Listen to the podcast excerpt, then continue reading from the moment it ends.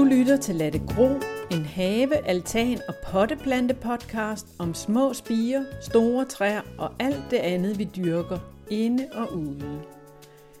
Mit navn er Helle Sindal. Jeg har selv have og har erfaringer med alt fra hederlig højbede til kaotisk kompost. Jeg synes, det er sjovt at eksperimentere og lære nyt. Denne udsendelse handler om frø. Frø skal der til, når vi skal så alle de gode sager, der skal komme op i altankasserne, i køkkenhaven og i baggårdsbedene. Alt det, vi skal nyde synet af og spise senere på sæsonen. Butikkerne har masser af frø på hylderne, men man kan også vælge at bytte sig til frø og dyrke sine egne, og på den måde være med til at udbrede nogle af de gamle danske sorter, som ikke fås hos de store frøfirmaer. I et økologisk baghus på Frederiksberg har jeg mødt en af de frøentusiaster, som både privat og professionelt arbejder for, at vi kan få mange flere og mere robuste haveplanter at vælge imellem. På bordet foran os står der glas fulde af hjemmehøstede frø og frøstande. Nok til at så hele marker af grøntsager og spiselige blomster. Hvis du lytter med, kan du blandt andet blive klogere på, hvordan du selv kan komme i gang med at dyrke og høste havefrø og bytte frø med andre. Jeg hedder Signe Folselund, og jeg er oprindelig arkitekt. Jeg er snart 42 lige om lidt, og har arbejdet inden for byudvikling, og har, øh, da jeg var barn, jo dyrket have, men har taget det med haven op igen i altså det grønne mellem bygningerne og det hedder i moderne tale urban farming. Øh, og det har jeg gjort for nogle år siden, og, og ud af det er min øh, frøinteresse også udsprunget. Nu går jeg meget efter det spiselige, så vi har ærter her. Og ærter er et øh, stort frø. Jeg har åbnet lige glasset her. Øhm, og nu har jeg faktisk opbevaret dem i glas, fordi man skal kunne se, hvad der er inde i. Men jeg har dem jo i et mørkt skab derovre, så øh, sådan så de øh, ikke får det her sollys. Og er der er, det kender de fleste mennesker, altså øh, jo meget mindre, når de er tørre, det er klart, altså væsken bliver tørret ud af, så, så skrumper de ind til nærmest det, det halve, nogle gange en, en tredjedel. Og de her er der, jeg sidder med her, de er helt glatte og runde og ligner sådan nogle små øh, perler. Og nogle er der, når de tør op, er helt rynkede og ligner og sorte. De kan chancere meget i farverne. Nogle ligner rosiner.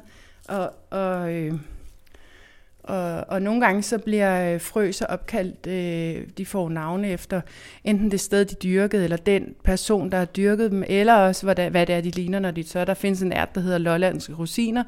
Det har jo ikke noget med rosiner at gøre, men det er simpelthen fordi, det, det er noget, man kalder en tør, at den, den øh, øh, hvad hedder det, er lækker at øh, spise og bruge som, som øh, ligesom gule ærter, vi kender altså i, øh, hvor man oplevede mit vand, men den ligner en rosin, når den er helt mørk og rynket. Så der, der er i navnet. Andre øh, har navne efter prinser, for eksempel prins Albert, eller øh, hvor store de er, når de bliver dyrket Holgers kæmpeært. Og nogle af de her sorter, jeg nævner her, det er sådan nogle gamle sorter, som man ikke umiddelbart kan finde på hylderne. Der er nogle få, der dyrker dem i Danmark.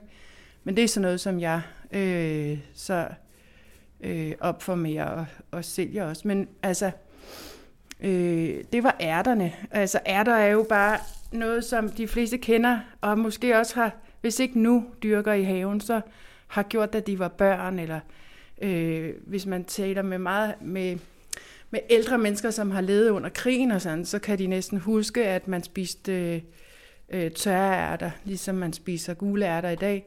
Og, øh, og børn kender det jo, eller vi alle sammen kender det også for de her søde øh, ærter, man kan spise med bælgen og det hele. Og øh, det er sådan indbegrebet ligesom af, af, af sommer i Danmark.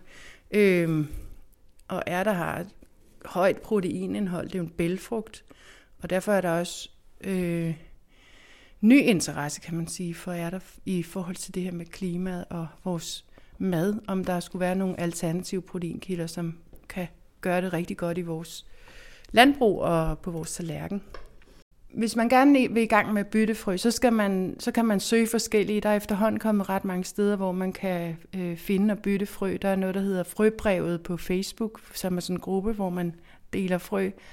Der er frøsamlerne, som er en øh, øh, nogle 20 år gammel forening, hvor man kan melde sig ind, og så kan man øh, bestille frø for noget, der hedder frølisten. Øh, man kan spørge rundt i sit nabolag. Måske har man en bedstemor, der har dyrket have. Måske kan man være heldig, at hun har, eller sin bedstefar har dyrket nogle gamle sorter, som de måske stadigvæk har liggende. Øh, man må gå lidt på, på udkig. Så, der, så har vi i, øh, i foreningerne, hvor jeg arbejder frivilligt i øh, praktisk økologi og frøsamlerne, der har vi noget, der hedder frø pop-up, som er et frøbyttemarked, tilbagevendende frøbyttemarked, der arrangeres lokalt af lokale haveforeninger og, og frivillige, og så samlet, bliver samlet i en kalender på frøpop.dk, som er sådan en side, der ligesom samler de her øh, markeder. Og det er som regel, eller i, i, i det, ideen er simpelthen, at man øh, bytter frø lokalt, og man stiller et bord op, og så kommer man med sit overskud. Det er jo sådan, at at sådan en, en solsikke her, som jeg sidder med her, som er en ret lille en, den er ikke mere end cirka 7 cm i diameter, de kan jo blive ret store. Altså den her, jeg kan ikke tælle, hvor mange frø der er her, men de, det er jo de, det er virkelig en overflod. Naturen er gavmild på den måde. Og øh, så man kan jo gemme lidt af de frø, som man ikke selv skal bruge, og så pakke i små pakker, eller give videre til naboen, og på den måde kan man jo få noget nyt og spændende øh, igen. Og på de her frøbyttemarkeder rundt omkring i landet, det er jo i øvrigt en gammel skik, der er det så, at hvis man så er nybegynder og ikke har noget frø at øh, komme med, så får man lidt med hjem at starte med. Så det er sådan øh, øh, konceptet, kan man sige, omkring det. Og det er en gammel øh, tradition, som man har gjort, øh, ja, jeg ved ikke hvor langt tilbage, men det, det at bytte frø, det har man gjort i, i gennem generationer øh, fordi man simpelthen godt vidste, at her, lige her lokalt, hvor jeg er, der er der, der gror de her er der rigtig godt, øh, eller min, vores familie kan rigtig godt lide at spise det her, så gemmer man til hver øh, ny sæson, og måske også til naboen osv. Og, øhm, og så ved man, at de, de frø, de er tilpasset her, det her klima lokalt, hvor jeg er, eller jorden, eller øh, temperaturerne og, og de skadedyr, der, der er her osv. Øhm, så det er robuste og sunde frø. Så, så, så overleverede man dem øh, imellem generationer. Øh, og det, der, der har så været nogle øh, skift i samfundet, som gjort, at, har gjort, at, øh, at de traditioner måske har, øh, er blevet erstattet af, af nogle andre interesser øh, eller fokus i husholdningerne. Øh, så gennem de sidste 60 år har det måske været, øh, hvad hedder det, noget, som færre og færre har beskæftiget sig med. Øh, men nu begynder interessen at stige igen, også fordi der er nogle sorter, som... Dels fordi, at, det, at, at man kan finde mangfoldighed der, som man ikke ser nogen andre steder. Og øh, det er sjovt at dyrke. Der er sådan, haveglæden er øh, desto større, når man selv kan frembringe både frugter og grøntsager, og så også frøene. Jeg spørger sine Foltelen, om der er nogle planter, der er særligt velegnet til frødyrkning for begyndere. Altså jeg plejer at sige, at man skal tage det, som man godt kan lide at spise. Eller se på. For hvis det er blomster, så kan man... Jeg har også nogle latyus her. Og latyus er jo ikke spiselige, tværtimod. De går for at være giftige. Men de er også meget typiske i sådan en øh, dansk have op ad et lille hegn. Altså, det er jo også en ærteplante, eller en ærteblomst. Og, og den, øh, øh, den er så fin at put, øh, plukke buketter af, og hvis man plukker af den, så giver den også mere i løbet af sommeren og sådan.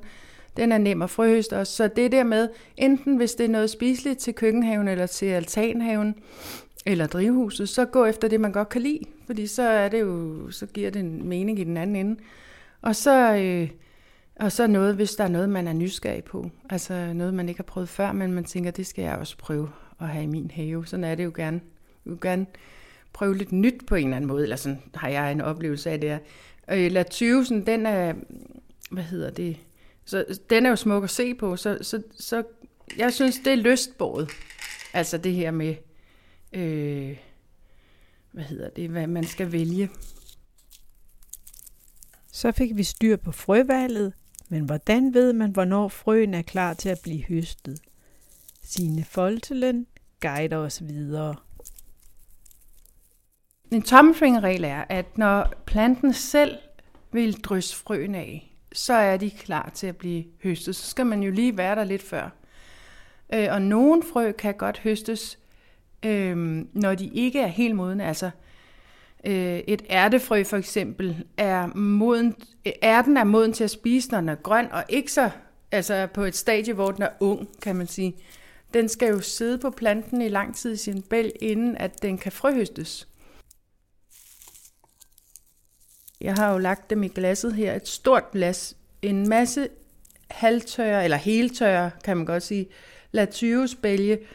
Og det, der så sker, når man sætter dem i en varm sommer, øh, hvad hedder det, en, bare en enkelt dag over i solen, eller en eftermiddag over i solen, så begynder det at varme, og så begynder de at springe, og så springer de ud i glasset, så skal jeg ikke stå og bælge dem alle sammen. Så det var lige inden de ligesom blev helt modne. Når man har høstet sine frø, så skal de opbevares på en måde, sådan så de øh, ikke rådner. Altså først og fremmest skal de være godt tørre. Sådan noget som bønnefrø eller mm, valske bønner, altså hestebønner og nogle af de større frø, græskarkerner og sådan noget. De skal ligge i lang tid, øh, et par dage måske, eller måske lidt mere også. Så må man lægge dem på et stykke avispapir, sådan så, den, sådan så at, øh, at øh, det meste af fugten ligesom kan trænge ned i det, og så skifte papiret og lægge dem et godt ventileret sted, og helst ikke direkte sollys, fordi det, selvom det bevir- ville bevirke, at de tørrede hurtigere, så, så, så er sollys også øh, ødelæggende, ligesom det sollys kan være med, med andre ting. Så, så sollys, sollys nedbryder altså frøet også. Øhm, så derfor er så den bedste måde at opbevare dem på, det er, øh, når de er helt tørre i et stykke øh, i, i et kaffefilter eller et stykke øh, papiremballage, sådan så de stadigvæk kan øh, afgive en lille smule fugt, der eventuelt kunne være. Og så kan man jo pakke dem i små portioner, sådan så hvis der skulle være en lille bille, der er for eksempel sådan nogle små, der kan være sådan nogle små øh, øh, dyr, der borer huller i frøet og ligesom lægger deres æg inde i frøet, for det er jo rigtig god næring derinde.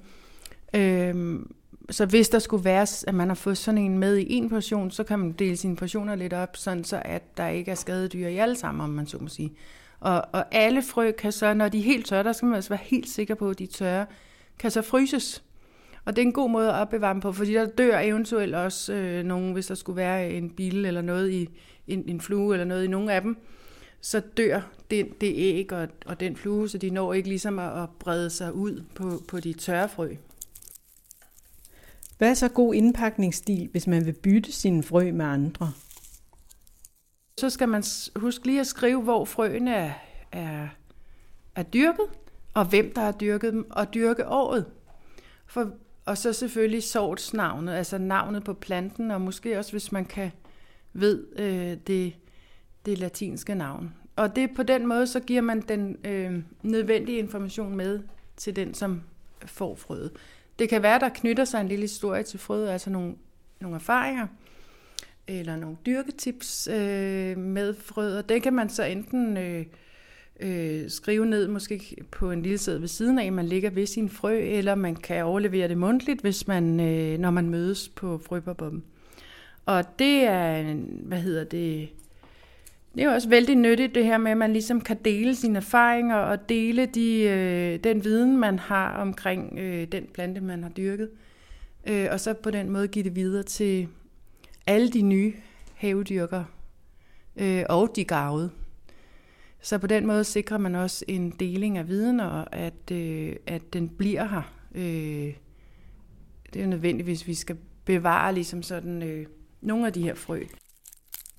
Spiller økologi nogen rolle, når det handler om hjemmedyrket frø? Sine Foltelen forklarer.